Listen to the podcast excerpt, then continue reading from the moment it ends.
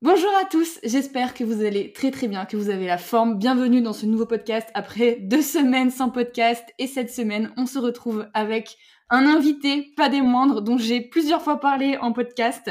Je suis du coup avec maître Julien Cos, qui est euh, un avocat, un très bon avocat fiscaliste, mon avocat fiscaliste qui me suit.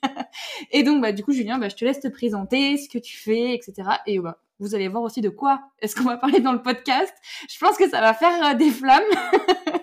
et voilà, je te laisse te présenter. Bonjour à tous, du coup, euh, ben, Julien Cos. Alors, euh, bon avocat fiscaliste, euh, c'est pas à moi de le dire, c'est au client. Mais on essaye en tout cas. Que dire sur moi? Je suis avocat, on est installé à Clermont-Ferrand avec mon associé, ça va faire 13 ans que je fais ce métier, ce qui explique la barbe blanche et les cheveux blancs. Ça, c'est à cause des clients. Euh, je vieillis de plus en plus vite. Donc, euh, et on fait du droit des affaires uniquement. Donc, on accompagne les clients, les créateurs, euh, les gens qui veulent investir. Euh, on accompagne aussi la transmission des entreprises, de nos clients. Euh, on gère tout ça en fait en pratique euh, au quotidien. Voilà. Après, le métier est tellement large, tellement vague, mais on y reviendra un peu plus tard, je pense, quand on va échanger. Oui, puis vous allez voir qu'il va y avoir plein de sujets de conversation très intéressants parce qu'en général, on se dit on s'appelle vite fait et on reste une heure et demie au téléphone tellement on parle de choses. C'est ça. Je, je, je parle un peu trop. Ouais. Mais après, je pense, enfin, c'est toujours intéressant par contre. Euh, donc du coup, les premières choses qu'on voulait voir et qu'on voulait surtout expliquer, enfin vous expliquer, c'est euh, quoi, où, quand, comment, la fiscalité. Qui est-ce qu'il faut aller voir? Parce que ça, on le voit euh, autant moi quand je discute avec d'autres entrepreneurs ou que je coach mes clients, autant que toi avec tes clients et surtout toi avec tes clients, il y a un énorme flou par rapport à la fiscalité, euh, au juridique, le droit, la comptabilité, euh, tous ces métiers-là qui sont très euh, sacralisés, on va dire. Et du coup, je pense que la première chose à faire et la première chose qu'on voulait faire, c'était remettre les choses aussi à leur place. Qui fait quoi? Ouais. Ouais, qui fait quoi? Alors ça, c'est une vague question parce que les dernières années, euh, ça a beaucoup changé sur, euh, sur l'accès au droit, l'information juridique et tout ce qui s'ensuit. Euh, il y a plusieurs, plusieurs niveaux en fait.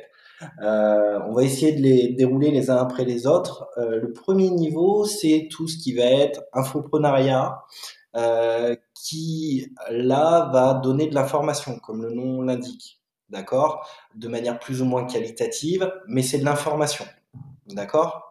Euh, c'est de la vulgarisation avec la mise en place euh, d'informations. On est sur l'équivalent d'un bouquin, plus ou moins, d'accord, normalement, avec quelques tips euh, mais généralement, c'est la première stade.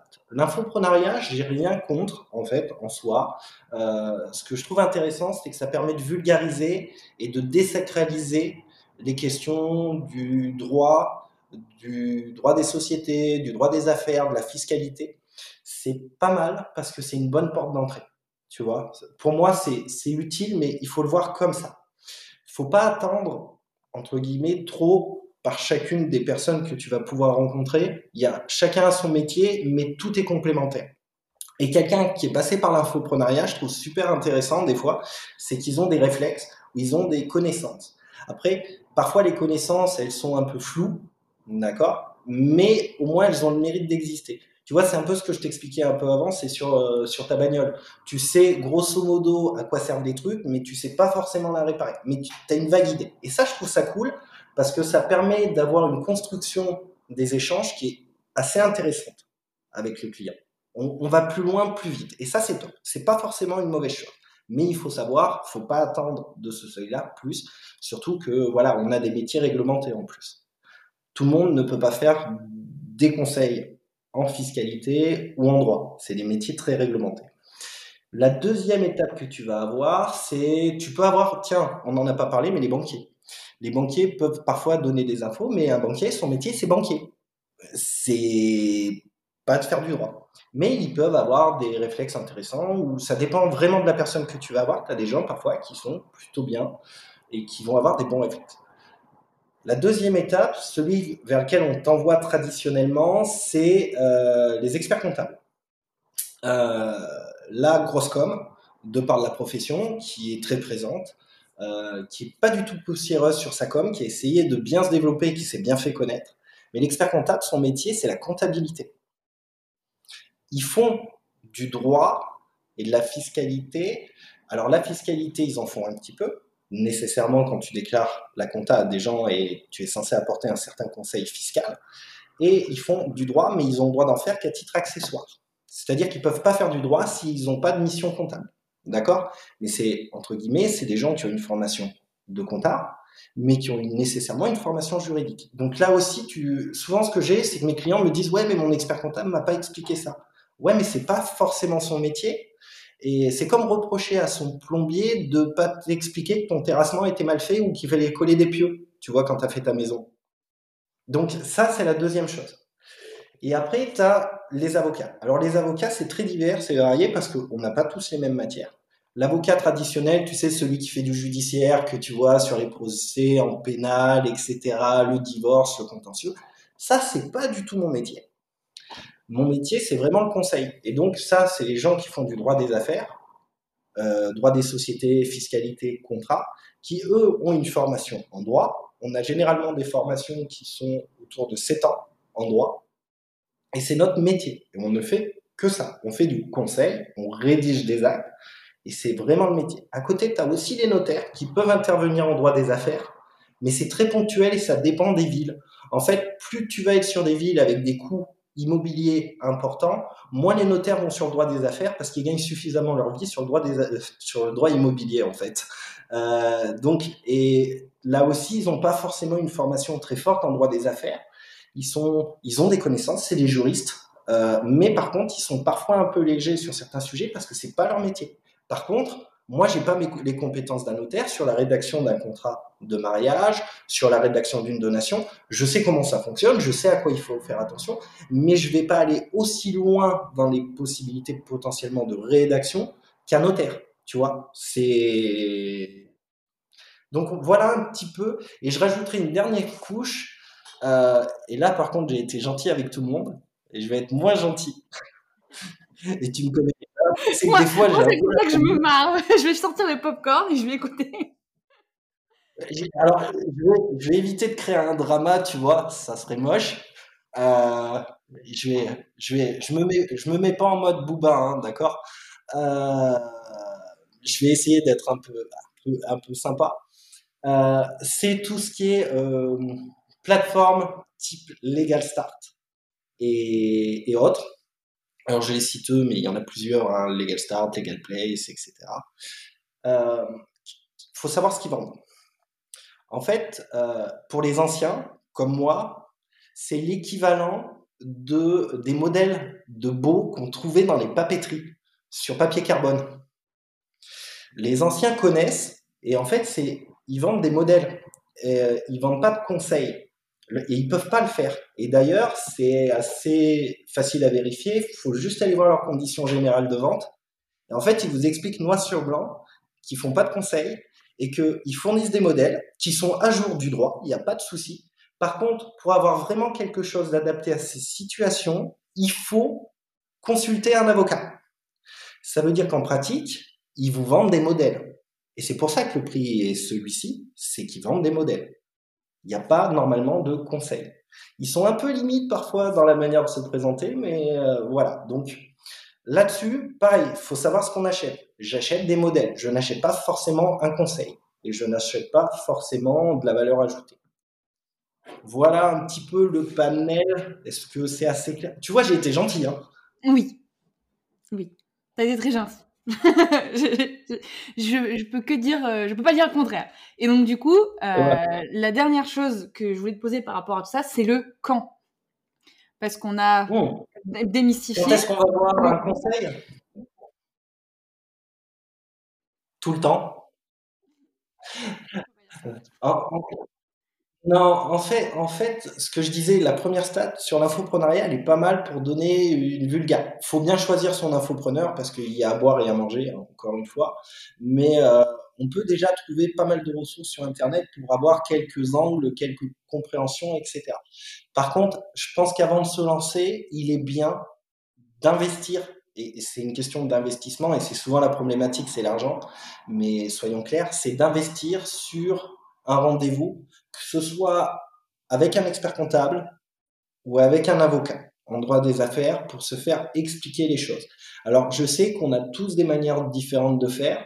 Euh, chez les avocats, parfois les rendez-vous sont payants ou pas, mais normalement on est censé vous l'annoncer. D'accord? Donc euh, c'est pas un gros mot de demander le tarif de la personne avant quand on prend rendez-vous. Mais c'est plutôt possible en fait.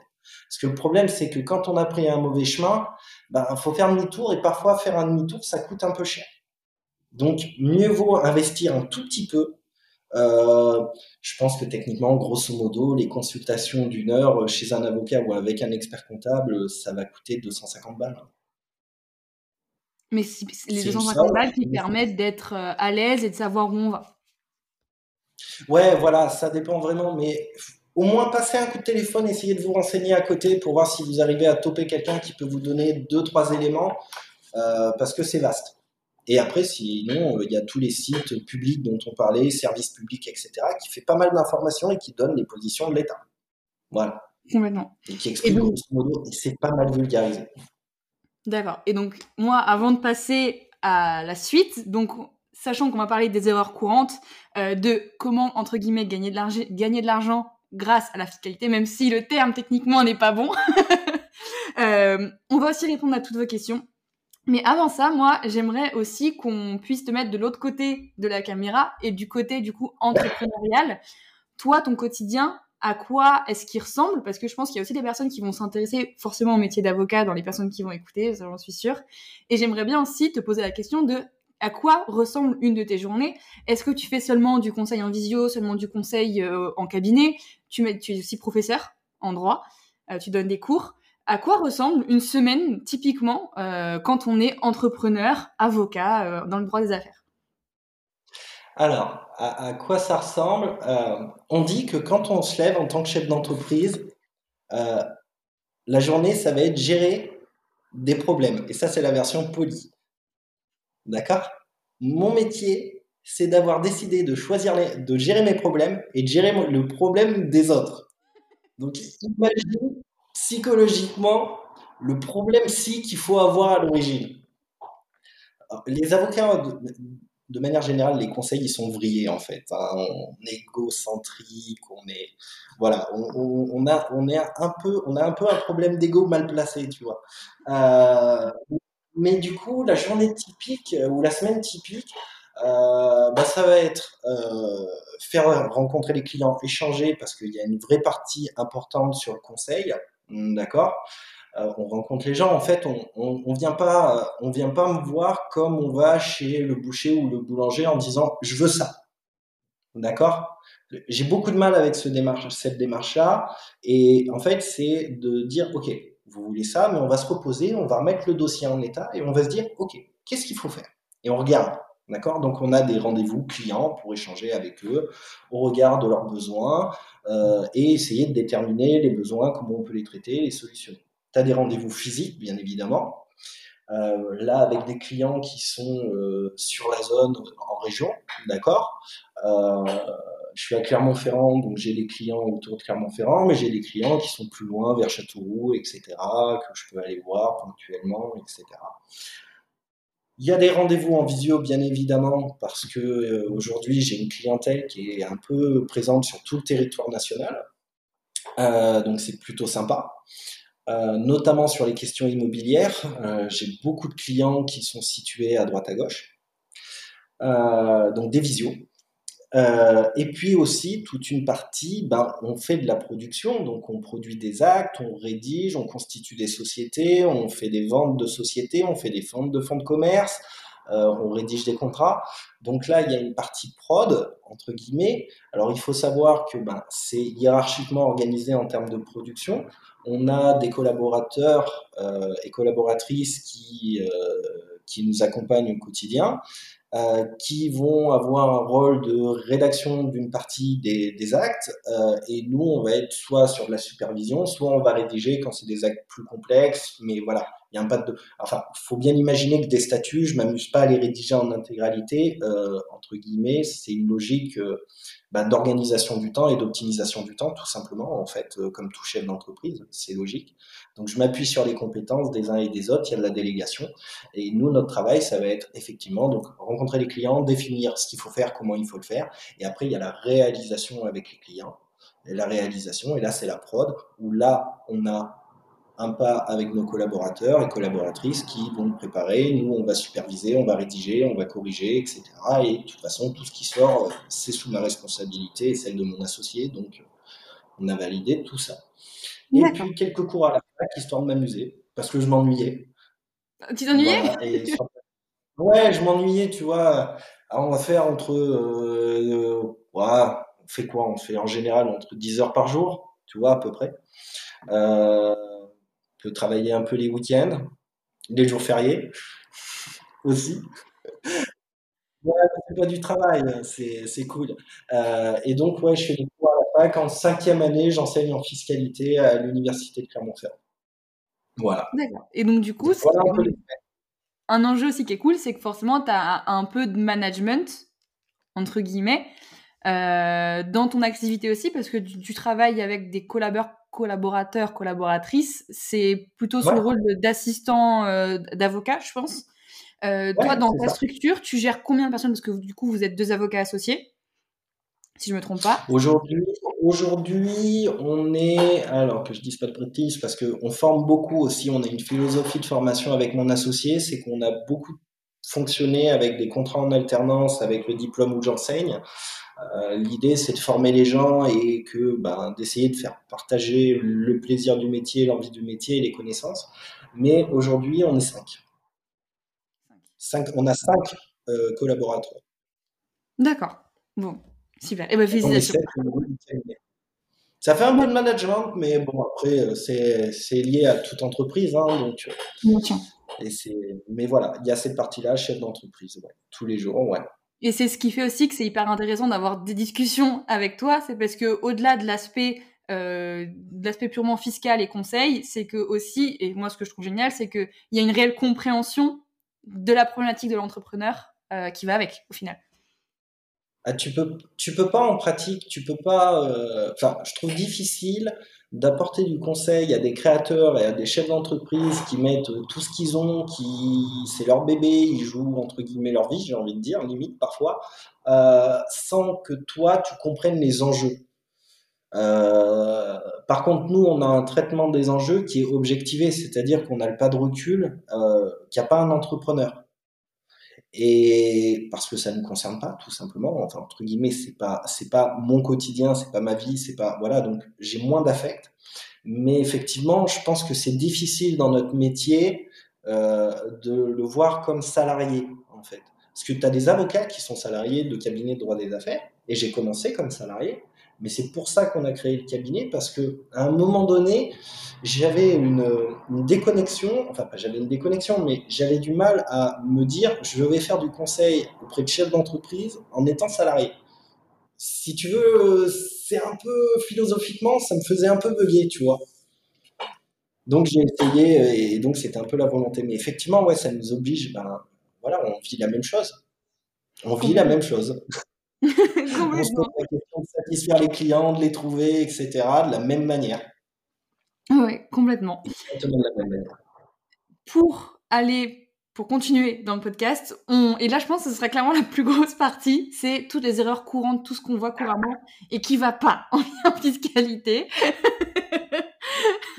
Alors là, on a déjà une liste euh, énorme qu'on va essayer de, de contenir un maximum. Euh, mais c'est vrai qu'il y a énormément de réflexes, de choses qu'on voit en termes de fiscalité parce que on l'a dit, il y a énormément de mauvaises informations, de, de mésinformations qui se fait autour de la fiscalité, que ce soit des entrepreneurs avec de l'influence qui se permettent de donner des conseils infondés ou des mauvais conseils, euh, des mauvais conseillers, euh, des, des rattraper des erreurs, de la, sachant que tu vas l'expliquer dix fois mieux que moi, mais la fiscalité c'est hyper propre à chacun. Il n'y a pas de solution toute faite. Donc, par quelle erreur est-ce que tu as envie de commencer? Euh, Je te laisse, je te laisse choisir. Alors, tu as bien résumé, je trouve. Hein j'ai pas grand chose à ajouter en fait. Non. Mais euh, ouais, il y a plein, d'erreurs. Mais en fait, on va dire que la première chose que je vois, c'est euh, aller chercher l'information au mauvais endroit. D'accord? euh, Internet, c'est génial. Euh, les réseaux, c'est top. Comme je l'ai dit, c'est pas négatif en soi. Mais la source de l'information, elle doit être regardée avec vigilance. Euh, typiquement, euh, il faut quand même avoir un regard plus plus, on va dire, on va être plus à l'aise si on regarde les informations qui sont mises en ligne par euh, sur les sites de l'État, impôts.gouv, etc., services publics, la BPI, les chambres de commerce aussi font beaucoup d'informations en ligne, etc. L'information, elle est relativement propre, d'accord? Elle est plus ou moins poussée, elle est plus ou moins bien faite, mais j'ai envie de dire, il n'y a pas de, il n'y a pas de poudre aux yeux, il n'y a pas de volonté d'essayer d'attirer une clientèle particulière. Donc, si tu veux, en soi, c'est euh, une bonne source, mais il faut savoir faire le tri dans les sources, en ce compris euh, auprès des professionnels. Euh, c'est-à-dire qu'à un moment donné, ce que je disais tout à l'heure, moi j'ai des clients qui me disent parfois, ouais, mon expert comptable me l'a pas dit ou il est pas bon. Je dis non, c'est juste que c'est vous attendez quelque chose de lui qu'il ne vous vend pas et, et dont c'est pas le métier. Je peux pas reprocher à quelqu'un dont c'est pas le métier de pas faire. D'accord? Après, c'est autre chose si vous a expliqué qu'il savait faire, et ça, c'est de la malhonnêteté, mais c'est tu, le trouves chez les avocats, hein. d'accord? Tu peux le trouver. Je suis pas censé le dire, mais enfin, techniquement, il y a à boire et à manger dans ma profession aussi. Je ne peux pas la défendre. Et on peut aussi faire des erreurs les uns et les autres. Hein. C'est tout à fait possible. Mais au-delà de ça, euh, normalement, faut pas attendre quelque chose de quelqu'un euh, s'il n'est pas en mesure de te le donner, parce que c'est pas sa compétence. C'est pour ça que le à quoi ça sert est important. Euh, ça, c'est le premier problème. Le deuxième problème, euh, c'est de vouloir faire un peu tout par soi-même. Ça, c'est un peu chaud. Tu vois, tu peux changer les... Enfin, ça dépend des niveaux de chacun, mais je reprends l'analogie avec la voiture. Euh, ton liquide vitre, euh, tu peux le changer, c'est pas le truc le plus compliqué du monde, même si tu c'est pas spécialement bon, tu regardes ton bouquin d'entretien, tu vas arriver à voir comment ça marche. Un niveau au-dessus, tu peux à la rigueur changer tes pneus. Après, bon, tu as des problématiques euh, un peu différentes, mais si tu veux, tu as des choses que tu peux faire un peu par toi-même. Mais il y a des choses, ça va pas te venir à l'idée de le faire, tu vois, euh, où il faut vraiment de la compétence. Pareil, si tu refais une maison au hasard, il y a des choses où tu sais qu'à un moment donné, tu vas peut-être faire appel à un professionnel, euh, tu vas peut-être pas faire ton refaire l'électricité de ta maison, tu vois, si tu n'as aucune connaissance de base. Par contre, poser du parquet, tu peux peut-être essayer de le faire. Si tu veux, ça sera un peu moins peut-être difficile ou euh, avec un peu moins de conséquences négatives. Donc, le, je le fais moi-même. Le do it yourself en droit et en fiscalité, c'est un peu, parfois un peu dangereux, tu vois. Euh, autre énorme problème, se focaliser sur la fiscalité. Ça, c'est terrible. Mais moi, je l'ai fait. La première fois qu'on s'est mis au téléphone, je fais, du coup, on va faire quoi? Et la réaction, ça a été fais de la thune. Ouais, c'est ça. En fait, techniquement, on fait pas de la fiscalité ou du droit pour faire de la fiscalité ou du droit. La première chose, c'est d'avoir un business. Un business qui fonctionne, un projet économique. En tout cas, dans mon métier, qui est le droit des affaires, on a besoin d'un support. Et euh, c'est pas le juridique qui va rendre ton projet bon s'il est mauvais. Tu auras beau avoir le meilleur schéma, s'il n'y a pas de clientèle, il n'y a pas de clientèle. Si ton produit il est pourri, il est pourri. Donc, euh, ça, c'est la, responsabilité de l'entrepreneur aussi.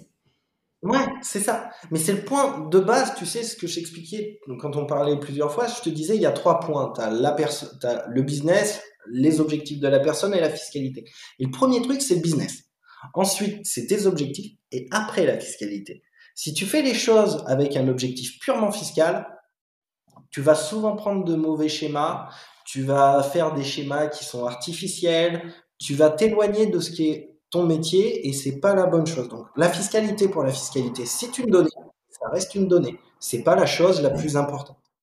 Euh, et dernier point, ouais, par rapport à tout ça, euh, c'est euh, la question un peu du monde des licornes. C'est-à-dire que les gens ont tendance à se dire que on peut trouver des solutions toutes faciles, toutes efficaces en disant ben ouais, mais en fait, je peux faire disparaître l'impôt comme ça, d'un claquement de doigts. Et non, en fait, euh, tu peux optimiser. Euh, ça, c'est un autre débat, mais tu peux pas faire disparaître les choses. Et, et, tu vois, typiquement, il y a aussi un schéma qui entretient un peu le monde des licornes, c'est l'auto-entrepreneur. L'auto-entrepreneur, j'ai tendance à dire que c'est joli, il y a des couleurs pastel, euh, il y a des petites étoiles, machin, c'est, c'est on couvre vraiment les entrepreneurs et c'est là, c'est, l'idée générale. Mais comme c'est tout doux, tout agréable, tu sais, c'est un gros plaid, les gens ils sont bien dedans et, en sortir ça fait un peu peur. Et, et, et c'est là, et c'est pas la vraie vie en fait. Donc le monde des licornes, ouais, faut faire un peu attention à ça. C'est un peu des erreurs d'analyse qu'on peut faire avec des schémas un peu, on va dire simplistes euh, ou alors fantasmer totalement certaines choses en disant euh, je vais faire tel schéma avec une société à l'étranger, comme ça je paierai pas mes impôts. Tu vois, ça c'est. Ça c'est. Euh, ouais, c'est du Marvel quoi. Oui, c'est ça, les solutions à la. Ou les solutions en mode tiens, j'ai trouvé un moyen de pas payer d'impôts. Il y a toujours. À part certains. La seule chose que j'ai vue, c'est les certains montages en immobilier où on a de la charge, etc. etc. Mais c'est de l'optimisation. Tu fais pas disparaître l'impôt. Complètement. Tu as des conséquences. C'est ça. Et justement, la question de l'optimisation, je pense, elle est hyper intéressante parce qu'on avait euh, justement ce débat juste avant de l'optimisation. À quoi ça sert? Comment est-ce qu'on, comment est-ce que ça se fait, etc. Mais aussi, on a la question de la fraude. Parce que tu disais, et euh, on, le voit aussi du côté entrepreneuriat, parce que toi, tu l'as vu aussi avec un de tes étudiants, tu l'as dit, euh, c'est que certains sont, un petit peu, entre guillemets, contre l'optimisation. Et après, je te laisse, euh, je te laisse continuer sur la philosophie de l'optimisation. Là, on, fait, on, fait, de la philosophie fiscale, la philosophie du droit. Non. En fait, il y a deux choses à distinguer, l'optimisation et la fraude. Vous avez le droit d'optimiser, vous n'avez pas le droit de frauder. L'optimisation, il n'y a pas vraiment de définition légale, euh, mais il y a une définition que j'aime bien, c'est, euh, alors c'est de la paraphrase, mais c'est de dire qu'en fait, l'optimisation, c'est euh, d'améliorer au maximum votre situation fiscale en restant dans les clous. C'est un travail d'équilibriste en fait. C'est-à-dire que tu te mets sur une corde, tu mets un pied tu lèves un pied et tu tiens sur juste un pied et t'espères ne pas basculer. Ça, c'est l'optimisation. On est vraiment à la limite. Mais c'est, t'es pas obligé de prendre le chemin le plus taxé. En droit français, c'est un principe. Tu peux tout faire, mais tu euh, tu peux te placer sous un schéma fiscal favorable, mais tu as des garde-fous. Les garde-fous, c'est la fraude fiscale. Alors la fraude fiscale, c'est, je, résume, hein, la fraude fiscale, euh, c'est, alors le terme il est impropre, hein, je fais fais pas un cours de droit, mais en gros c'est quand tu te mets totalement en dehors du cadre légal. C'est-à-dire soit tu ne respectes pas la loi en disant je déclare pas. Typiquement, je fais que 500 euros par mois de revenus. Ouais, bah, je déclare pas. Non, il n'y a pas de seuil en fait. Euh, tu es censé euh, déclarer. Mais c'est voilà, c'est se mettre en marge de ce que tu dois faire. Et il y a une zone qui est un peu plus compliquée à définir, qui est, la question de par rapport à l'optimisation et la fraude, c'est ce qu'on appelle nous en droit l'abus de droit. Et ce truc-là, quand tu parles avec des créateurs, quand tu parles avec des chefs d'entreprise, c'est un truc, tout le monde le zappe. En fait, euh, l'abus de droit, c'est quoi? C'est tu as, des droits, mais tu peux pas en abuser. Pour donner un exemple traditionnel, en fait, ouais, c'est une vieille histoire de droit civil. Euh, je, je, prends, je prends, euh, je prends mes affaires de, de, vieux prof, tu vois là. Je vais te donner un exemple euh, qu'on nous donnait à la fac.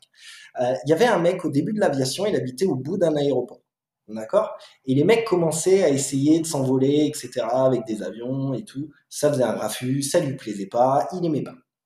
Or, en droit français, tu es propriétaire de ton terrain, mais tu es propriétaire du tréfond, du fond, ce qu'il y a en dessous et ce qu'il y a au-dessus. OK? En résumé. Et le gars, ça le saoulait, ces espèces d'avions qui essayaient de décoller. Donc, ce qu'il a fait, il a dit bah, Je suis chez moi, je vais mettre un grand piquet en face de euh, là où passent les avions, ça va les calmer. Il s'est passé ce qui devait se passer, il y en a un qui s'est un peu accroché dedans. Et la question qui s'est posée, c'est est-ce que tu avais le droit de le faire? Et le gars dit bah ouais, j'ai le droit, je suis chez moi. On lui a dit non, t'as pas le droit parce que tu as abusé de ton droit. Et en fiscal, c'est la même chose. En fiscal, tu as le droit d'optimiser, mais tu peux pas abuser. C'est-à-dire que tu peux pas faire quelque chose en matière fiscale avec un motif qu'on appelle exclusivement fiscal ou principalement fiscal. C'est ce qu'on appelle, nous, l'abus de droit. Donc, à chaque fois que tu vas prendre, euh, normalement, ce que tu dois faire, c'est qu'à chaque fois que tu prends une décision, il faut se poser la question si elle est abusive ou pas, ta position. C'est comme euh, avoir une auto et une société qui font exactement la même chose. Ça, c'est de l'abus, par exemple. Alors, c'est oui, enfin c'est pas de l'abus, c'est qu'à un moment donné m'expliquer la répartition, ça va être très compliqué en fait, et on va tomber effectivement sur une notion où l'administration fiscale peut te dire quelque chose en disant mais pourquoi vous faites passer un coup le, business là, un coup là? Si votre réponse c'est de dire euh, bah en fait euh, c'est quand ça m'arrange fiscalement, bah c'est pas un argument en fait. Par contre si j'ai une, activité X et une société qui a une activité Y, alors ça dépend le type de société parce que tu peux pas parfois combiner certaines sociétés avec la E, mais là ça sera légal. En fait, c'est encore une fois, tu peux être malin, mais faut pas aller faire les choses trop bêtement. Oui, c'est ça. C'est encore une fois, c'est il y a une limite à pas franchir entre j'optimise et je vais trop loin. Et c'est aussi le rôle d'avoir du conseil et d'avoir quelqu'un qui suit. Exactement. Et de manière globale, un conseil que je peux donner, c'est quand vous dites faire quelque chose, un conseil vous dit de faire quelque chose, euh, s'il est vraiment tranquille avec ce qu'il vous dit de faire, il va l'écrire. S'il ne dit pas, c'est qu'il n'est pas tranquille. Ok. Bah, ça, peut-être mon conseil à garder pour, euh, pour les. De manière globale, quand les gens vous écrivent un truc, c'est qu'ils sont sûrs. Ou alors ils sont bêtes. Mais c'est généralement voilà, quand on donne un conseil, on l'écrit. Un conseil qui est donné à l'oral, il n'existe pas. Donc c'est facile de ne pas engager sa responsabilité. D'accord. Bon, est-ce qu'il y aurait encore des petites erreurs courantes que tu aimerais un petit peu mettre en lumière Parce que comme ça, après, on va pouvoir passer aux, questions. Ce matin, j'ai fait une boîte à questions pour que tout le monde puisse un peu... Sachant qu'il y en a eu d'autres, il y en a eu deux nouvelles depuis qu'on a commencé le podcast. Ah. Euh, non, mais je pense qu'on a bien fait le tour de... Tu peux enchaîner, je pense qu'on a pas mal fait le tour de... des petites erreurs. Il n'y a pas de souci. Parce que moi, il y avait aussi des petites questions que j'avais notées et que j'ai plusieurs fois entendues et qui, je pense, pourraient être intéressantes à poser. Euh, la première, c'est est-ce que on peut payer zéro d'impôt ou est-ce qu'on peut, en tant qu'avocat, on peut faire en sorte de payer zéro euro d'impôt quand on a une société? Moi, maintenant, je connais la réponse, mais c'est vrai que on voit souvent un petit peu ce truc mystique, encore une fois du monde des licornes, de est-ce que si je fais telle ou telle chose, je peux payer zéro? En fait, c'est de la com quand on le dit. C'est pas du réel. S'il y avait une solution pour pas payer d'impôts, jamais, euh, d'éviter totalement l'impôt, euh, la réalité, euh, bah, c'est que tout le monde le ferait en fait, tout simplement. Et Soyons... enfin, il a pas de... n'existerait pas aussi. Ah, ben voilà. Après, encore une fois, il y a des solutions pour réduire l'impôt. Il y a des solutions pour réduire l'impôt au regard d'une situation déterminée pendant un temps déterminé. C'est-à-dire qu'en gros, quand tu vas prendre un chemin, il va y avoir des conséquences. Par exemple, si je dis, si on dit, ouais, ben, je fais, euh, je fais de la location avec euh, un déficit foncier important, je paierai pas d'impôt. Ouais, on est d'accord, tu vas pas payer d'impôt pendant la durée de ton déficit. Par contre, à la fin de ton déficit, tu vas payer de l'impôt. Tu vois? Ou euh, je me mets dans cette situation-là à l'IS, comme ça, ça me fait moins d'impôt. Ouais, mais demain, on te rattrapera. Si tu veux, c'est plus un management de la fiscalité d'une part, et d'autre cas, après, on peut essayer de réduire la fiscalité. Donc, du coup, par rapport à ce que tu disais, c'est pas comment, euh, tout à l'heure, tu disais euh, comment, entre guillemets, euh, améliorer la situation en payant moins d'impôts. En fait, c'est comment réduire la note fiscale. Mais la faire disparaître, tu as des contraintes et tu pourras jamais t'en extraire, en fait. Tu tomberas toujours sur la fiscalité. Quand on en a à payer, c'est aussi que qu'on n'est pas trop trop mal. Parce que quand je regarde même euh, comment on a bossé sur mes boîtes, quand je vois à quel point on a réussi à optimiser, parce que c'est vrai qu'en fait la fiscalité au final ça fait peur et même moi pendant un long moment ça m'a fait hyper peur parce que on voit beaucoup de personnes et énormément mais tellement de personnes qui disent ouais les impôts je me fais je me fais éclater et énormément de personnes se plaindre de l'imposition à tel point qu'elle est élevée mais il y en a très peu qui parlent d'à quel point aussi on peut l'optimiser. Et en fait, j'ai l'impression que tout autant de, de, gens qui vont se plaindre qu'il y a énormément de fiscalité. À l'inverse, on peut tout autant l'optimiser. Ouais, mais si tu veux, l'impôt en France, c'est euh, maladif en fait. Et il y a, y a une phobie de l'impôt, il y a des, des aspects de l'impôt, si tu veux, par moment, les gens ont des réactions euh, version euh, CNews ou BFM TV, quoi. C'est c'est totalement irrationnel. Donc effectivement, tu as les deux parties. Tu as, la possibilité, euh, effectivement, euh, tu as les gens qui ont une trouille bleue, mais c'est une donnée en fait. C'est une donnée. Ça se gère. C'est partie intégrante comme, euh, comme la prospection, comme, la... Oui. Et même, il y a même des personnes, j'ai déjà vu des personnes qui s'empêchaient d'entreprendre à cause de la fiscalité, parce qu'en fait, on entend souvent la phrase les impôts, ils me prennent tout. Ouais. Mais. Et en général, les plus vieilles générations, j'ai remarqué. Ouais, Mais tu vois, il y a un truc, souvent quand on parle, on dit ouais, je, crée une entreprise, c'est trop cher, la fiscalité, machin. Et, et, je le dis souvent à des gens qui ont été salariés, je leur dis vous avez gardé votre dernier bulletin de salaire? Ouais, pourquoi? Vous avez vu le coût entreprise sur le bulletin? Vous avez vu ce qui reste à la fin en net après impôt chez vous? Ouais?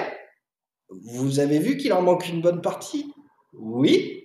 En fait, considérer qu'en tant que chef d'entreprise, on est dans une moins bonne situation euh, que la caissière de Auchan, Intermarché, n'importe quel. En fait, non, en fait. Un chef d'entreprise, il a un moyen de jeu que n'a pas un salarié. on a des capacités d'optimisation parce qu'elles sont liées à sa direction et elles sont liées à ses choix. D'accord?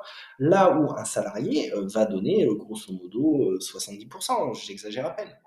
Quand tu parles la TVA, l'IR, la TVA et, et les charges patronales. Juste les charges salariales et patronales. Parce que techniquement, il n'y a pas d'argent magique. Tu vois, souvent les salariés vont se dire Ouais, mais en fait, c'est pas mon argent, c'est celui de l'emploi. Ouais, sauf que le 1 euro qu'on utilise pour te payer, c'est 1 euro qui a été facturé à quelqu'un. Donc en fait, c'est même est quand même sorti de l'entreprise. Au final, c'est ce que l'entreprise a payé in fine pour euh, pour la personne. C'est pour ça aussi qu'il y a énormément d'entreprises et d'entrepreneurs qui font de plus en plus appel à des freelances. Et ça, je l'ai remarqué. Donc il y a le freelance, il y a aussi ce côté incertain. Ça, j'ai remarqué les deux.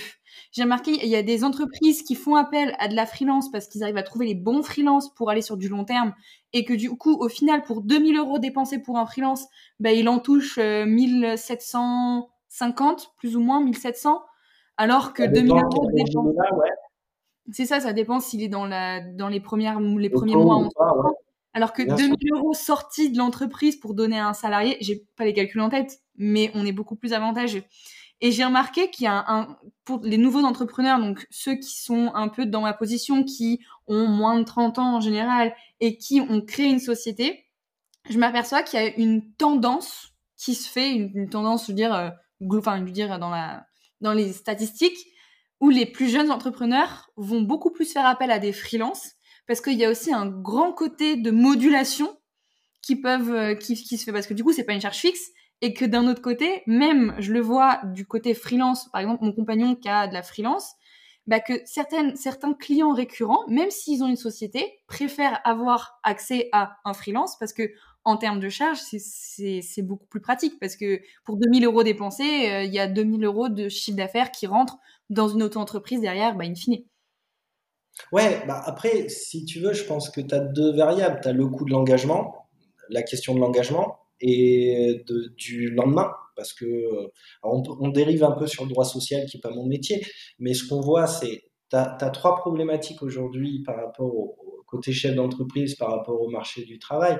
C'est un, la difficulté à trouver du personnel, d'accord? Ce qui fait qu'aussi, il y a beaucoup de gens qui veulent être freelance et pas salariés parce qu'ils vont mieux gagner leur vie et ils vont avoir euh, une manière de travailler qui leur convient mieux intellectuellement. Et ça, c'est une, fausse. Moi, je trouve que c'est une fausse bonne raison parce qu'il faut quand même avoir le mental du revenu en dents de scie et avoir la capacité à trouver ses clients. Et donc, c'est vrai que c'est devenu un super bon argument, mais qui est quand même à prendre des, des deux côtés, quoi. Mais je vais te donner un exemple sur certains métiers qui sont liés euh, au droit. Par exemple, je sais qu'il est très compliqué aujourd'hui pour les notaires de trouver des formalistes. C'est un métier qui a disparu. Et tu as des formalistes qui se sont mis en tant qu'indépendants et qui tournent dans les études pour faire les formalités. Et ils gagnent beaucoup mieux leur vie parce que techniquement, tu as ce côté-là aussi qui peut avoir. Mais c'est comme tout, hein, il faut être à l'aise. C'est un choix dans la vie, hein, c'est une question de responsabilité. Tu n'auras pas le beurre, l'argent du beurre et le sourire de la crémière. C'est les trois. Ah, voilà, tu, peux... tu peux pas. Ah ouais, tu l'as pas par, par chez toi cette expression? Ah, D'accord. non, nous on l'a euh. dit euh, comme les comme les bosserons. J'ai fait la version plus moins trash. Et... Ah c'est mieux, hein c'est plus élégant.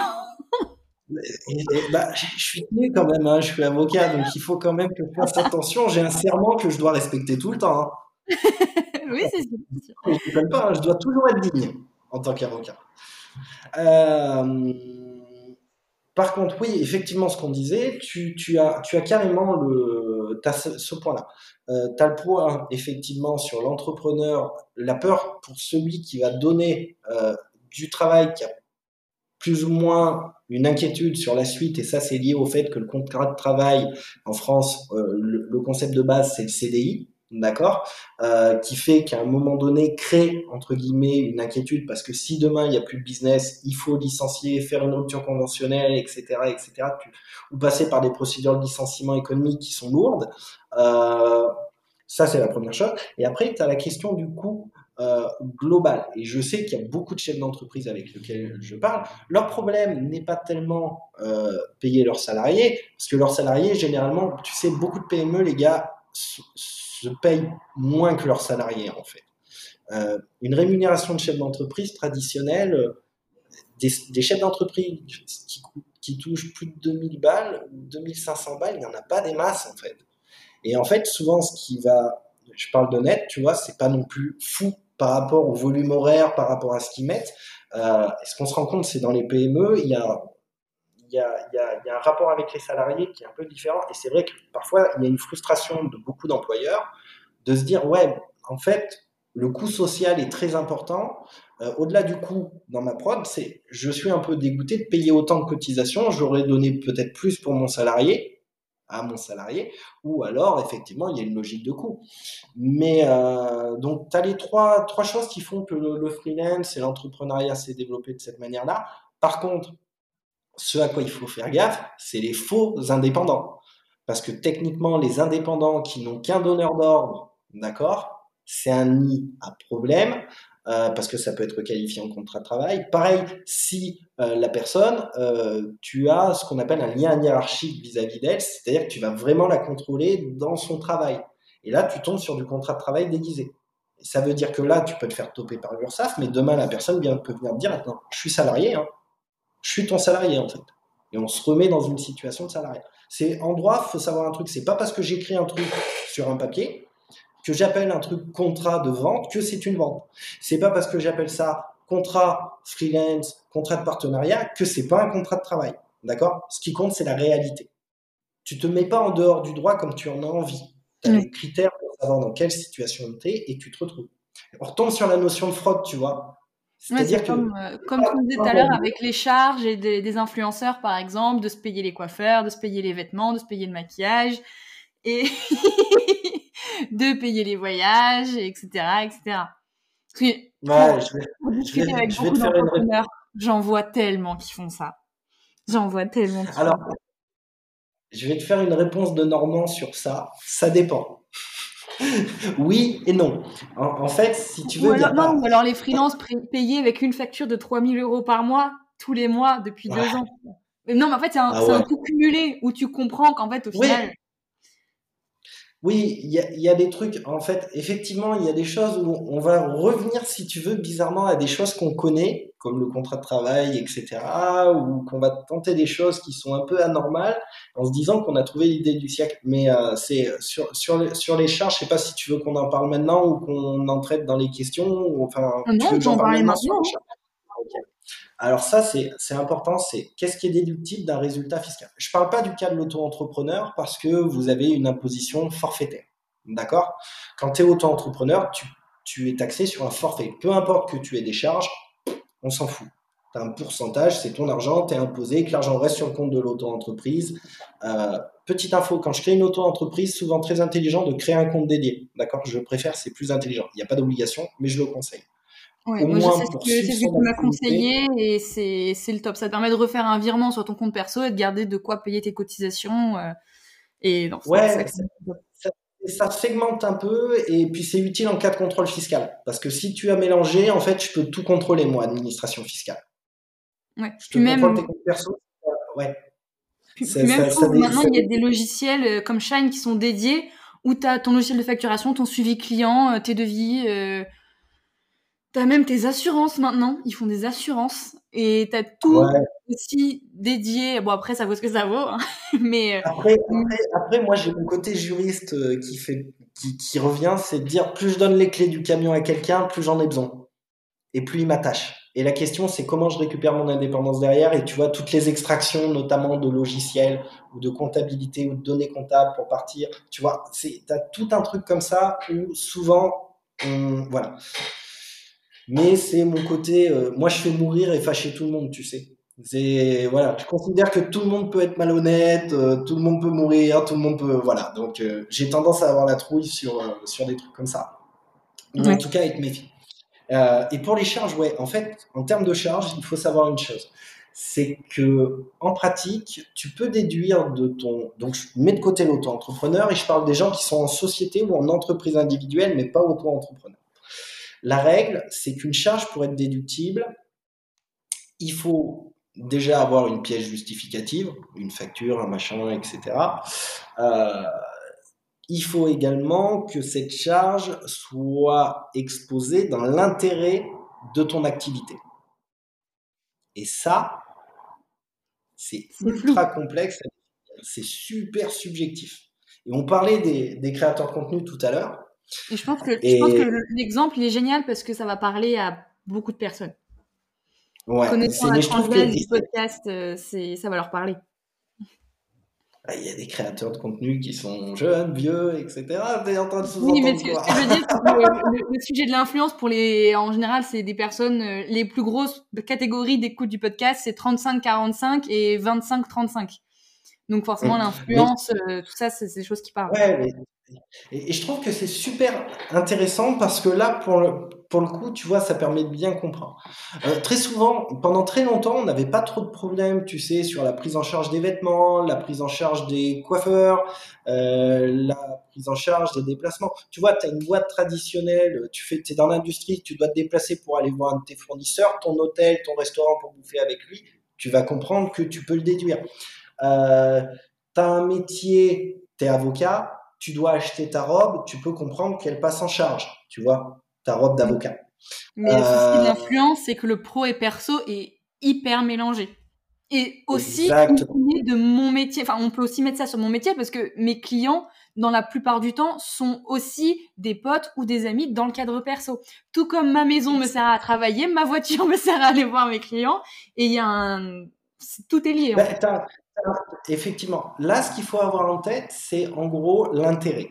L'intérêt de l'entreprise. Est-ce que la, société n'a pas à te faire de cadeau, mais tu n'as pas aussi à lui faire de cadeau, ou ton entreprise n'a pas à te faire de cadeau.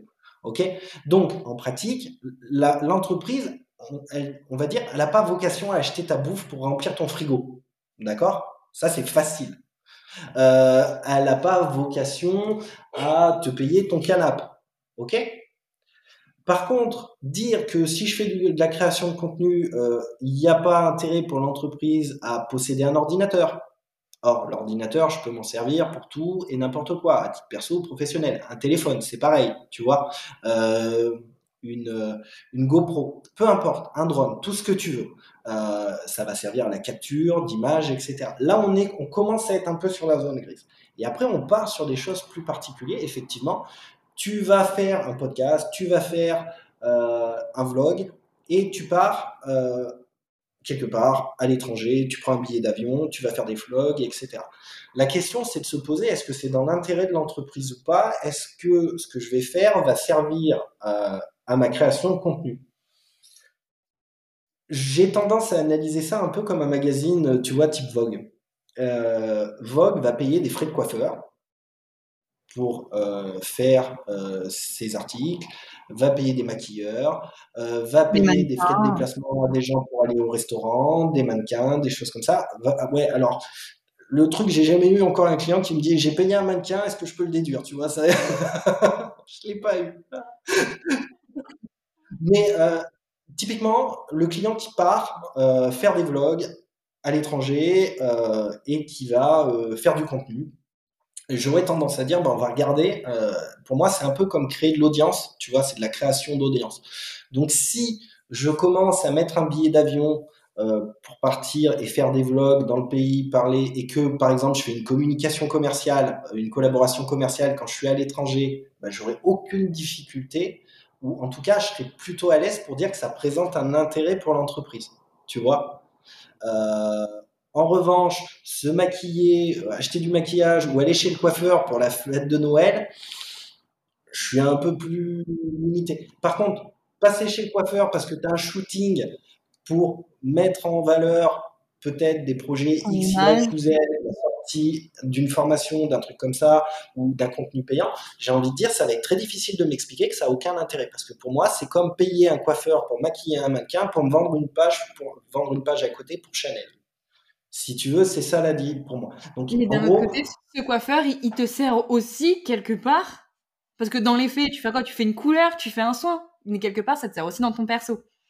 Et c'est ça. Là où ça devient, c'est là où ça devient un peu compliqué à définir. Du coup, j'invite sur ces choses-là à être modéré. Ou en tout cas, prendre une partie, en tout cas une partie des frais, parce que c'est ce qu'on expliquait c'est ça, une cote part, euh, tout comme on peut le faire sur sa facture d'électricité quand on a euh, notre bureau chez soi, euh, notre taxe foncière, nos frais de déplacement, c'est ce que j'expliquais, je donnais un exemple. un déplacement où bah, tu vas et voir tes amis et voir tes clients, tu peux prendre une cote part. Exactement. Mais la question, c'est que ça devient tout de suite un peu subjectif. Euh, mais en tout cas, en laissant une partie, c'est pareil. L'administration, si tu as tout déduit, c'est facile pour elle de te retoquer. Par contre, si tu en as déduit qu'une partie, on rentre dans une discussion, est-ce que vous en avez pas trop déduit En fait, c'est pas la même chose.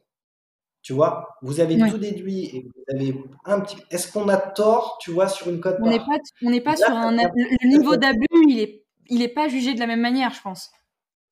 C'est pas de l'abus parce que techniquement, dès lors que j'ai un intérêt, encore faut-il que l'intérêt soit réel, euh, j'ai pas de difficulté, tu vois, à le comprendre. Mais tu vois, regarde, euh, je paye euh, mes collaborateurs ou mes collaboratrices, je peux les envoyer en formation, d'accord? Euh, Si la formation, elle est à Lyon ou à Paris, je vais payer l'hôtel pour la personne, d'accord? Je vais lui payer aussi la bouffe, potentiellement. c'est pas entre guillemets, euh, c'est pas choquant que je paye ces frais de déplacement. Pareil, je vais manger au restaurant avec un client, j'ai le droit de déduire les frais de représentation, euh, j'ai le droit de les déduire si je mange avec un client au restaurant. Pour autant, j'ai mangé et j'ai besoin de manger tous les jours, si tu veux. Mais encore une fois, c'est une question, et il y a une question, dernière question, qui est de proportionnalité. Si tu fais euh, 4000 balles de chiffre d'affaires et que tu fais 4000 balles de resto pour avoir des clients, faut pas les prendre pour des cons, quoi. Ils vont s'en rendre compte. Oui, c'est comme avoir des, des factures euh, d'une brasserie du coin, des factures euh, au Ritz ou, ou dans les grands restos parisiens, etc. Mais tu peux, mais ça dépend ce que tu as fait, pourquoi tu l'as fait, la répétition. Mais encore une fois, qu'à un moment donné, si tu fais, euh, tu factures à tes clients 6000 balles l'heure, à un moment donné, que tu ailles, que, que les frais euh, d'hébergement, de réception que tu mets ou des frais de déplacement, tu prennes euh, une chambre au Ritz, j'ai envie de dire, euh, on ne te le reprochera pas. Il fallait bien te loger pour aller voir tes clients. Mais c'est en rapport avec l'activité. Donc, proportionnalité, intérêt et pièce, pour, pour déduire. Et après, c'est aussi du coup un principe de cohérence globale, parce qu'on parlait de la cote-part, on parlait de qu'est-ce qu'on peut faire passer ou pas c'est aussi le principe, c'est d'être cohérent en fonction de tous les éléments qu'on a et d'où aussi l'importance de se faire euh, aider, euh, l'importance de se faire conseiller, parce que ça, c'est pas des choses qu'on peut sortir de son chapeau quand on ne connaît pas le droit, quand on ne connaît pas la fiscalité, quand on ne connaît pas la comptabilité. Euh, moi, c'est, on m'a appris que je pouvais faire passer, euh, pas, de l'électricité et de, la taxe foncière, parce que j'ai un bureau dans la, de la société, dans de chez moi dans la société. Et d'où aussi le fait de se faire bien conseiller par plusieurs personnes pour aussi valider les informations, parce qu'encore une fois, le prix d'un mauvais conseil, ça peut coûter très cher. Euh, et c'est aussi ça, le but, c'est d'avoir quelqu'un qui va valider, j'ai envie de dire, même les déclarations. J'ai envie de dire d'avoir toujours une double... J'ai une amie euh, qui m'a confié avoir eu un, en quelques semaines un redressement de l'URSSAF et de l'imposition de 50 000 euros parce que le comptable s'était trompé d'une case. Donc, et c'est pour ça que je me suis dit tout de suite, le mieux, le mieux, c'est quand même de faire double vérifier. après, ouais, après techniquement, techniquement, en pratique, euh, moi ou un expert comptable, on a une responsabilité légale. Hein. Alors, ah oui, après, je n'irai pas dans les détails techniques parce que c'est son, son, truc, mais. Euh, mais voilà, si tu veux, si moi je dis des conneries à des clients, j'engage ma responsabilité. Alors techniquement, euh, l'impôt euh, qui a à payer normalement par rapport à la situation, non. Par contre, tout ce qui est pénalité, machin, techniquement, on peut me le reprocher. Oui, complètement. J'ai une responsabilité légale.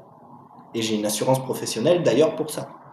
C'est aussi ce qu'on achète, en fait, quand on va voir un conseil. On achète de la sécurité. Ah oui, complètement. Complètement, complètement. On peut passer peut-être à la partie FAQ, à moins qu'il y ait d'autres choses, euh, d'autres choses à voir que tu aimerais mettre en avant. Je pense non, je pense qu'on a déjà dit pas mal de choses. Je te laisse continuer. Envoie les questions. Je suis prêt. Alors, allez, c'est parti. Bon, allez, on a, euh, on a six ou sept questions qui, je trouve, qui sont pas mal. Sachant que moi, je pense que j'aurais des choses sur lesquelles rebondir à chaque fois parce que dans la plupart du temps, c'est des personnes que je connais. Alors, la première question, c'est à partir de combien de chiffre d'affaires mensuel il faut établir un plan fiscal pour éviter les ennuis avec les impôts? Donc là, connaissant la personne, je pense que c'est plutôt dans le sens à partir de quand est-ce qu'il faut se dire euh, qu'il faut un calendrier euh, d'imposition, un calendrier de déclaration, euh, savoir comment ça se passe en fait, quand est-ce qu'il faut commencer à, se, à s'intéresser à la fiscalité? Le premier jour. Le premier euro. Il y, en a plusieurs questions qui vont dans ce sens-là. non, mais en fait, techniquement, c'est de l'investissement. C'est de l'investissement. Dites-vous bien que normalement, un bon conseil va vous former. Il va vous coacher. Donc, même si c'est qu'une heure, euh, il va vous donner des infos, il va vous, il va vous expliquer comment ça se passe. Mais euh, c'est comme me dire à partir de quelle vitesse je dois entretenir ma voiture? Dès que tu la démarres, en fait. à partir de combien de kilomètres on entretient sa voiture et on fait attention s'il n'y a rien qui pose problème? Bah, Le premier, premier kilomètre, en fait. Et en fait, il n'y a pas de règle, en fait. J'aurais tendance. Si, si la question, il faut la comprendre comme ça, c'est il n'y a pas de mauvais moment, il n'y a pas de bon moment pour s'intéresser. Et je pense que le plus tôt possible, c'est le mieux. Après, euh, techniquement, euh, connaître le calendrier fiscal ou des choses comme ça, euh, nul n'est censé ignorer la loi en France. D'accord? C'est une expression que tout le monde a entendue. Donc venir dire à l'administration demain j'étais pas au courant, ça marche pas, ça va pas faire disparaître l'impôt. Vous allez négocier des sanctions à la rigueur, mais vous n'allez pas faire disparaître la fiscalité. Complètement. Donc j'ai envie de dire le plus tôt possible. Nickel. Ensuite, j'ai une question qui est très intéressante et qui a été, qui m'a été énormément posée aussi en coaching, c'est pour commencer, je viens de signer mon premier devis, ma première vente est-ce que je me mets en auto ou est-ce que je me mets en fiscalité? Sachant que je pense que toutes les questions, ce sera c'est en fonction de la situation, mais je pense qu'on a quand même des petites choses à expliquer pour chacun des cas. Ouais, mais c'est exactement ça. C'est en fonction de la situation, c'est du, du sur-mesure en fait.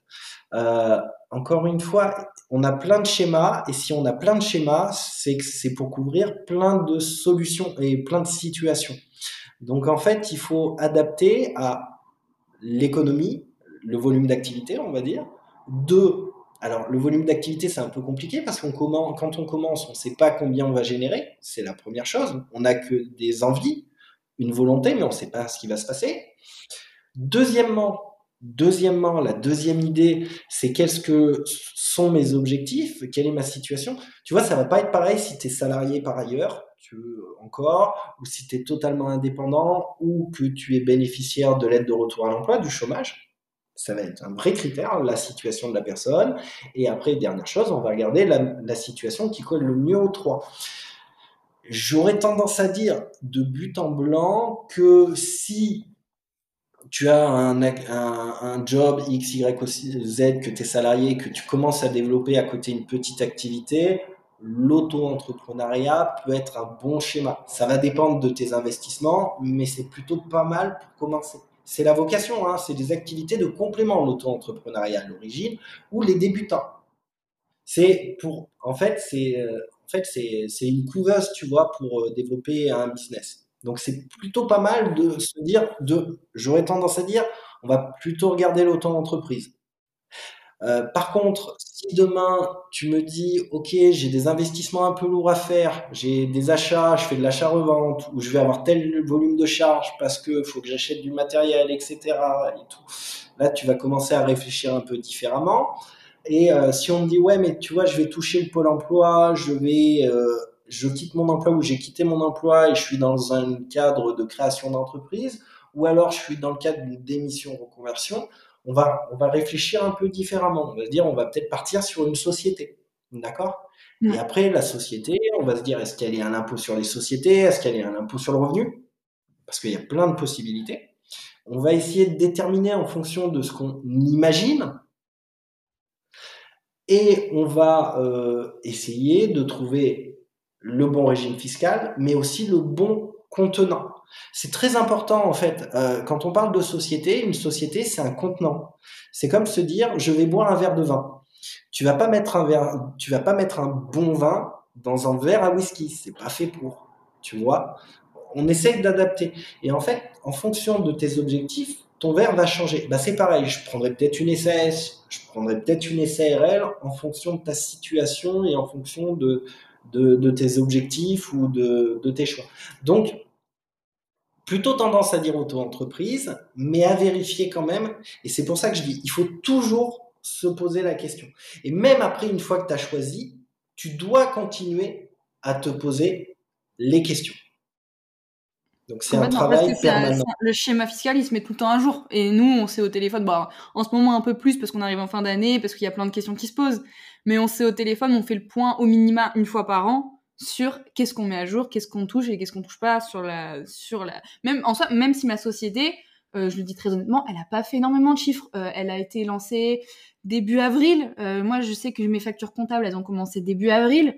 la société, elle est toute neuve. C'est un, une, une, bébé. Et si j'enregistrais d'ici la fin d'année quelques dizaines de milliers, c'est le bout du monde et c'est pas pour autant que j'ai rechigné à payer un bon expert comptable, à payer un assistant comptable qui m'aide tous les mois à faire un point sur la gestion, sur les charges, les machins, et avoir aussi un avocat fiscaliste qui jette tout le temps un œil sur tout ce qui se passe et qui aide à gérer la situation aussi au global. Et même si je fais pas, je, suis encore un bébé, hein, je le dis, euh, je suis pas une sommité, je suis pas des milliers, des dizaines de milliers d'euros, euh, enfin des centaines de milliers d'euros de chiffre d'affaires, mais euh, j'hésite pas à investir là-dedans. Et surtout, je pense dans mon métier, qui est aussi de coacher dans l'entrepreneuriat et dans le développement, c'est qu'aujourd'hui, ce qui est génial, c'est que je suis en capacité d'aiguiller les personnes qui vont se lancer. Euh, je vais prendre des exemples euh, tout bêtes. J'ai euh, coaché récemment des personnes qui étaient en train de se lancer en tant que freelance ou, en, dans, dans l'information. Bah, le premier réflexe, c'est d'aller sur l'auto-entrepreneuriat parce qu'il y a zéro charge. Mais au contraire, je vais prendre l'exemple de mon compagnon qui est en train de monter sa boîte dans le mobilier, le mobilier d'art. Bah, il fallait dans la maison, acheter spécifiquement une maison avec un atelier, atelier qu'il fallait aménager, mettre des clim, isoler, faire des pièces de coulage, des pièces de séchage, un, un, un un établi sur mesure. Il y avait, franchement, il y avait des, vraiment des milliers d'euros d'investissement de base. Et le premier, le premier réflexe, c'est de se dire, bah non, la société. Parce que le but, c'est quand même de pouvoir vivre de l'activité. Donc, ce serait de se dégager au minimum 3 4 000 de bénéfices mensuels lycée pour pouvoir se rémunérer à hauteur de, de ce qu'on veut, ou au moins faire passer des frais, etc. Et donc c'est vrai que comme il y avait énormément d'investissements de base, le, le, le, premier réflexe était de me dire société. Donc c'est vrai que mmh. on peut se poser la question, mais en soit, quand on est dans un, dans un business de, de service, de prestation de service, ou de, de conseil, le premier réflexe serait plutôt l'auto-entrepreneuriat. Parce que je sais qu'il y a beaucoup de personnes dans le podcast qui sont dans cette situation-là. Ouais, mais après, encore une fois, c'est, j'aurais tendance à dire, oui, 80% des cas, j'aurais tendance à être d'accord. Après, encore une fois, c'est, est-ce que cet argent-là, je m'en sers pour vivre? C'est aussi un autre critère qui fait quand est-ce qu'on passe de l'un à l'autre. On en reparlera un peu plus tard. Parce que si on n'a pas besoin de se rémunérer parce qu'on a un taf à côté, par exemple, la SAS, c'est génial parce qu'on n'a aucune cotisation sociale, contrairement à la SRL, parce que même si on se rémunère pas, on a de la cotisation sociale. Donc, là aussi, l'intérêt de l'optimisation est d'avoir quelqu'un qui connaît tout ça. Parce que moi, aujourd'hui, je vous en parle comme si c'était logique, mais je vous assure qu'il y a un an, j'aurais, je pense que j'aurais pas dit un seul mot du podcast. Ouais, mais c'est normal, on se forme enfin, les, les chefs d'entreprise, on les forme aussi, normalement, avec le conseil, en, traitant leur situation. Et, bizarrement, quand ça, ça, nous concerne, on est toujours plus intéressé à un sujet. Ah oui, complètement. Oui, parce qu'on y trouve son intérêt quelque part. Alors, la prochaine question que j'ai, euh, qui est justement de Mélo. En micro, à partir de quel montant slash chiffre d'affaires réfléchir à une évolution en société? Hmm. Alors, tout le temps Non, en fait, euh, de manière globale, faut se poser un peu la question chaque année. D'accord? Euh, Il faut surveiller l'évolution de ses charges. D'accord? Si j'ai plus de charges que le forfait, euh, que l'abattement, en auto-entrepreneur, je vais avoir plus intérêt à partir sur changer passer au-delà de l'entreprise individuelle, enfin plutôt que l'auto-entreprise, à l'entreprise individuelle ou à la société. Euh, ensuite, l'autre logique, et, c'est un peu moins dit, ça je le vois un peu moins, c'est si l'argent qui est généré, je ne le consomme pas en totalité. Euh, je m'explique. Euh, imaginons que tu n'es pas le, prélèvement libératoire d'impôt sur le revenu en auto-entreprise. Auto euh, tu vas avoir tes cotisations sociales qui sont l'ordre de 20 points et après tu vas avoir une imposition qui va être sur X% de ton CA. Euh, grosso modo, si tu as euh, un abattement de 50%, ben, tu es taxé à 15% à l'IR si tu es dans le taux à 30. c'est un peu dommage de payer de l'impôt sur de l'argent que tu consommes pas, qui ne te sert pas à vivre. Donc j'aurais tendance à dire, dès lors qu'on commence à, être des schémas, avoir des schémas où je ne vais pas prélever la totalité de la trésorerie, il faut peut-être se mettre dans un schéma où je vais encapsuler ma trésorerie, la protéger au maximum dans une société avec un taux d'impôt qui est l'impôt sur les sociétés, qui est entre 15 et 25 et faire travailler cet argent à l'intérieur de cette société ou à l'extérieur. Et là, on part sur les schémas holding ou des choses comme ça. Mais juste ton placement de trésorerie, tu vois, en interne au sein de l'entreprise, quand tu commences à avoir de la trésorerie excédentaire, tu peux te poser la question de l'utiliser dans l'entreprise pour faire de l'investissement. Moi, j'ai des clients qui ont des, comptes Kraken avec de la crypto dans les sociétés. Tu vois, alors, c'est une solution. Euh, tu peux investir dans faire des comptes à terme, des choses comme ça, des, comptes titres, tu as le droit dans une société. Donc la question, c'est de dire, plutôt que passer par la case perso qui va faire X% de perte, est-ce qu'à un moment donné, il n'est pas intéressant de laisser cet argent dans cette société parce que je ne le consomme pas, ou de le laisser dans un, un environnement impôt sur les sociétés, qui en gros, la société a sa propre fiscalité et moi j'ai la mienne, et de laisser travailler cet argent pour ce qu'on appelle avoir un effet de levier fiscal. Tu vois? Donc c'est pas tellement lié à un niveau, c'est plus lié à ton niveau de consommation, j'ai envie de dire. Après, forcément, euh, c'est au cas par cas et, en fait on fait les calculs. Mais ce qui est ultra important pour faire les calculs, c'est d'avoir une idée de ses charges précises à l'année. Et ça, c'est souvent un problème avec l'auto-entrepreneur, c'est que les gens ne font pas gaffe à leurs charges. Parce que dans la mesure où tu n'as pas besoin d'en tenir compte pour être imposé, mais on les surveille pas. On les surveille pas. Exactement. Et donc là, il y a un sujet. Mais de manière globale, voilà. Le passage, c'est de faire le point régulièrement en fonction de l'évolution de l'activité. J'aurais tendance à dire au moins une fois par an, quand tu arrives sur la fin de l'année, regarder où tu es et dire, OK, est-ce qu'il faut que je change quelque chose? Tu vois? Mais c'est de, c'est encore une fois, c'est d'avoir un regard critique sur son activité comme on est censé le faire. La responsabilité, toujours la même chose. Alors, je vais enchaîner avec la prochaine question. Comment créer un dossier pour les investisseurs? Que doit-il contenir et comment le présenter? Donc, je pense qu'on doit parler d'investissement IMO. Là, j'ai pas l'exactitude de la situation. Peut-être qu'on parle d'investissement IMO, peut-être qu'on parle d'investissement au sein de la société. Mais je pense que ça serait plus intéressant de parler de l'investissement au sein de la société, vu le, le, le, thème du podcast. je pense qu'on est plutôt là-dessus. On peut parler de plein de choses. Ça peut être aussi, tu sais, comment pitcher quand tu as besoin de lever des fonds. Tu vois? Je pense que c'est euh, créer un dossier pour les investisseurs. Que doit-il contenir? Comment, comment le présenter? Donc, ouais, je pense que c'est ça. Alors, je vais distinguer un peu, tu vois, le côté euh, investisseur euh, dossier bancaire et le côté investisseur auprès de tiers. Euh, techniquement, quand tu vas chercher des fonds auprès de tiers, la première idée, c'est de leur démontrer que ton business est bon.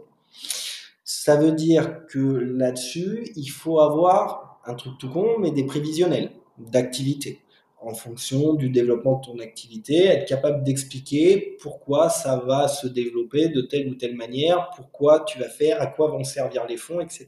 Ça, c'est une logique de prévisionnel. OK? Euh, Ça, c'est la première chose. Si tu dois pitcher un, un investisseur.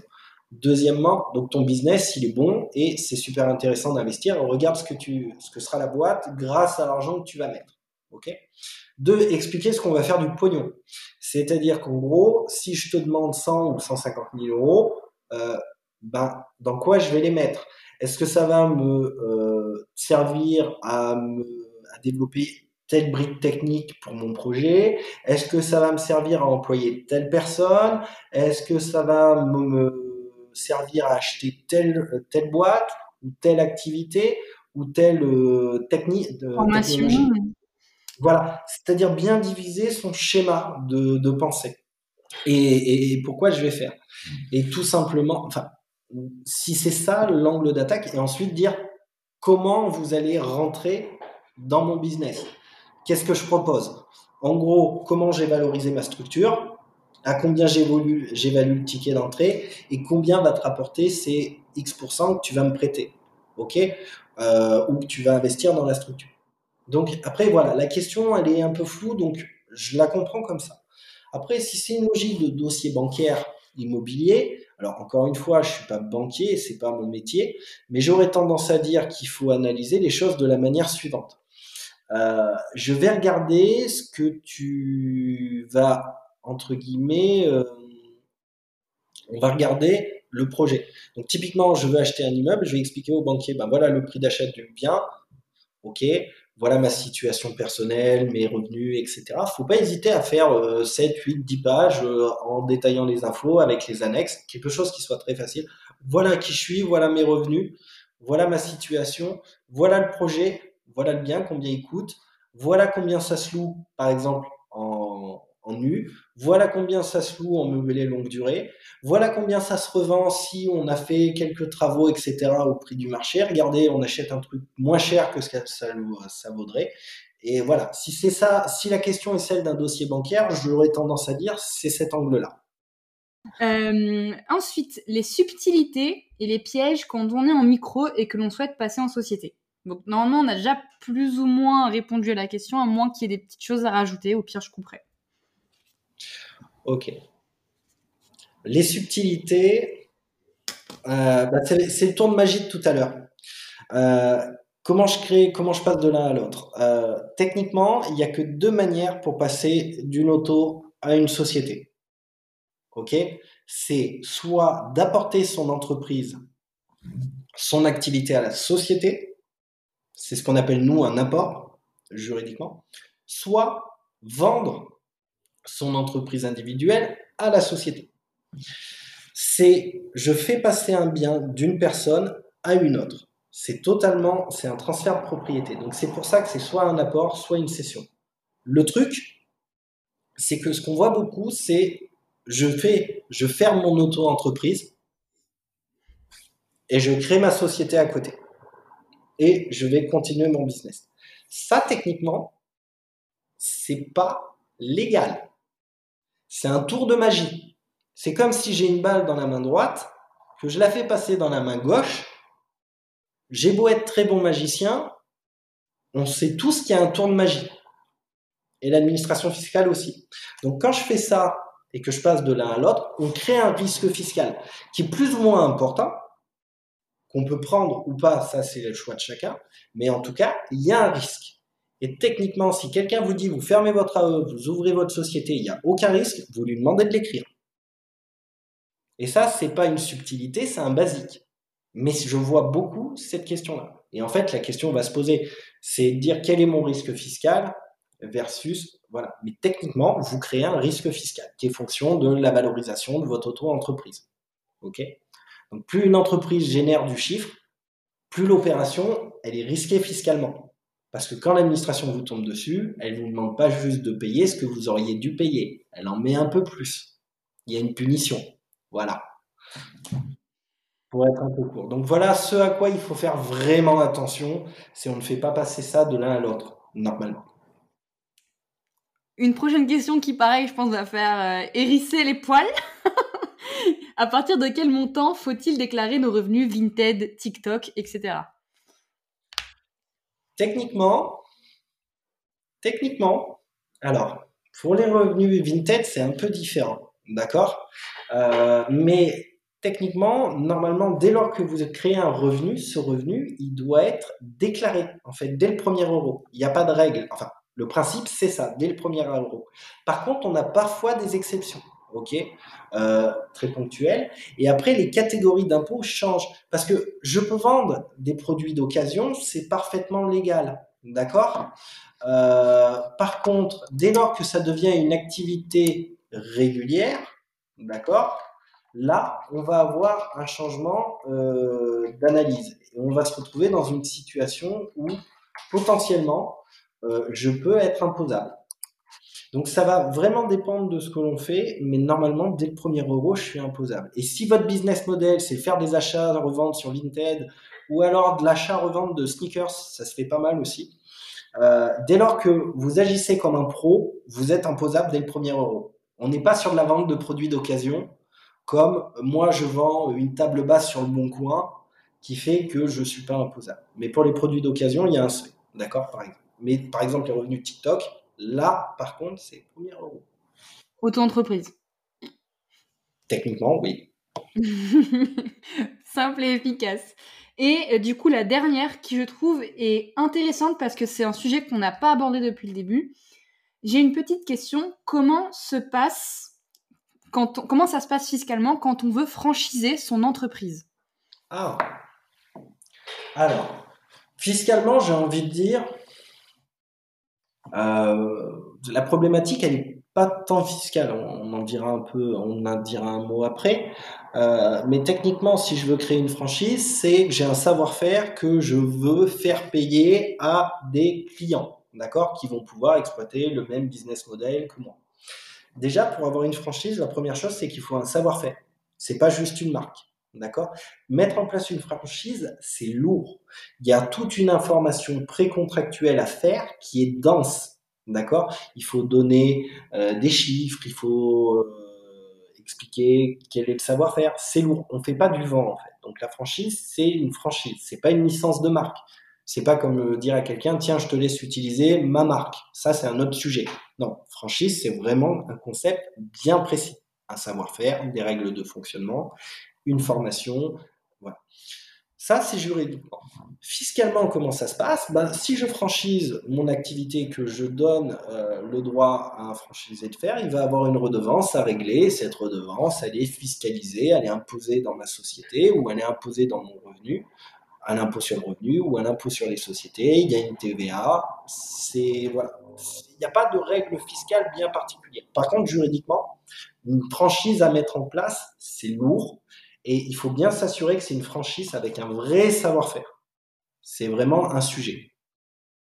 D'accord. Bon, et eh ben, on aura fait le tour des questions, euh, toutes les questions qu'on m'aura posées. Est-ce que bah, déjà le podcast là on a 1h20 et franchement je le trouve hyper intéressant mais je pense qu'on va arriver au bout. Est-ce qu'il y a une dernière chose que tu aimerais dire pour clôturer le podcast? Ouais, il y a une chose, je pense, qui est importante, c'est n'hésitez pas à pousser la porte des conseils, en fait. Euh, n'hésitez pas à vous rapprocher de professionnels que ça soit expert comptable, avocat, peu importe, mais franchement, poussez la porte. Euh, restez pas dans l'incertitude et essayez d'investir. Ou même pousser la porte des chambres consulaires. Il y a plein de choses sur les chambres consulaires, c'est les chambres de commerce, les trucs comme ça, tu vois.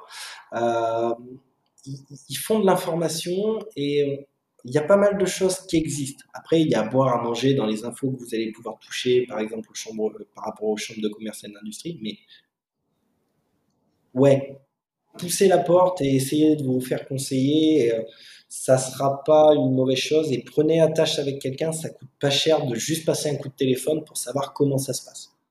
D'accord Déjà, juste pour voir avec eux, pour essayer de caler un rendez-vous et se renseigner. C'est la première étape. 80% des conseils seront très heureux de parler. Pour preuve, je viens de faire 1h30. Plus une heure et demie avant où on a discuté. Ouais, mais on a parlé de plein de choses, donc euh, oh, voilà.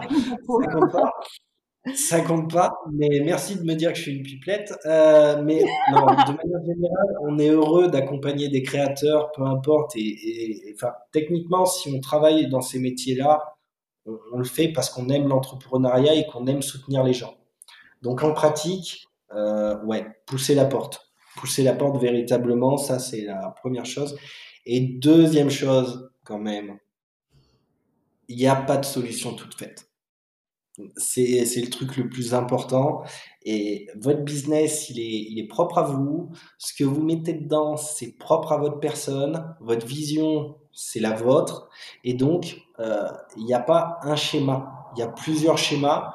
Il faut juste trouver le truc qui vous va le mieux, en fait. Et donc, euh, ben ouais, vous avez le droit du sur-mesure, en fait. Voilà. Ou en tout cas, au moins, si vous avez acheté du prêt-à-porter, vous avez le droit au moins de faire retoucher pour que ça soit à votre taille, quoi. Voilà. L'idée, quoi. Mais voilà, votre projet, c'est le vôtre. Alors, en fait, j'aurais tendance à dire votre projet est unique, donc votre schéma, il doit être unique, en fait. Bon, bah, je pense qu'on aura le mot de la fin.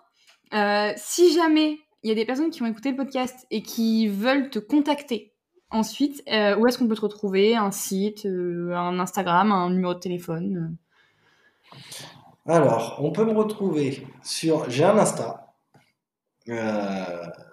avec mon nom, Julien Goff tout simplement.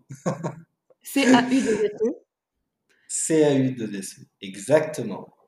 Euh, alors le site internet, c'est un peu honteux, mais ça va faire 7 ans qu'il est en construction. Mais sur Google, tu tapes euh, Julien Cos, avocat, Clermont-Ferrand, tu me trouveras. Voilà. D'accord. Bon, et puis n'hésitez pas à envoyer un message ou à appeler si jamais vous avez besoin. Euh, ben, je te remercie vraiment d'avoir euh, accepté l'invitation dans le podcast. Euh, en tout cas, je suis très contente de ce qu'on a réussi à, à produire et je pense que ça va aider comme beaucoup de monde rétablir quelques quelques bases. Je te remercie encore et puis et puis on peut clôturer ici. Eh ben, c'est moi qui te remercie de ton accueil et merci de m'avoir ouvert la porte pour discuter, faire connaître mon métier, c'est cool. Voilà. En tout cas, Avec merci. plaisir. Allez, et à la semaine prochaine tout le monde.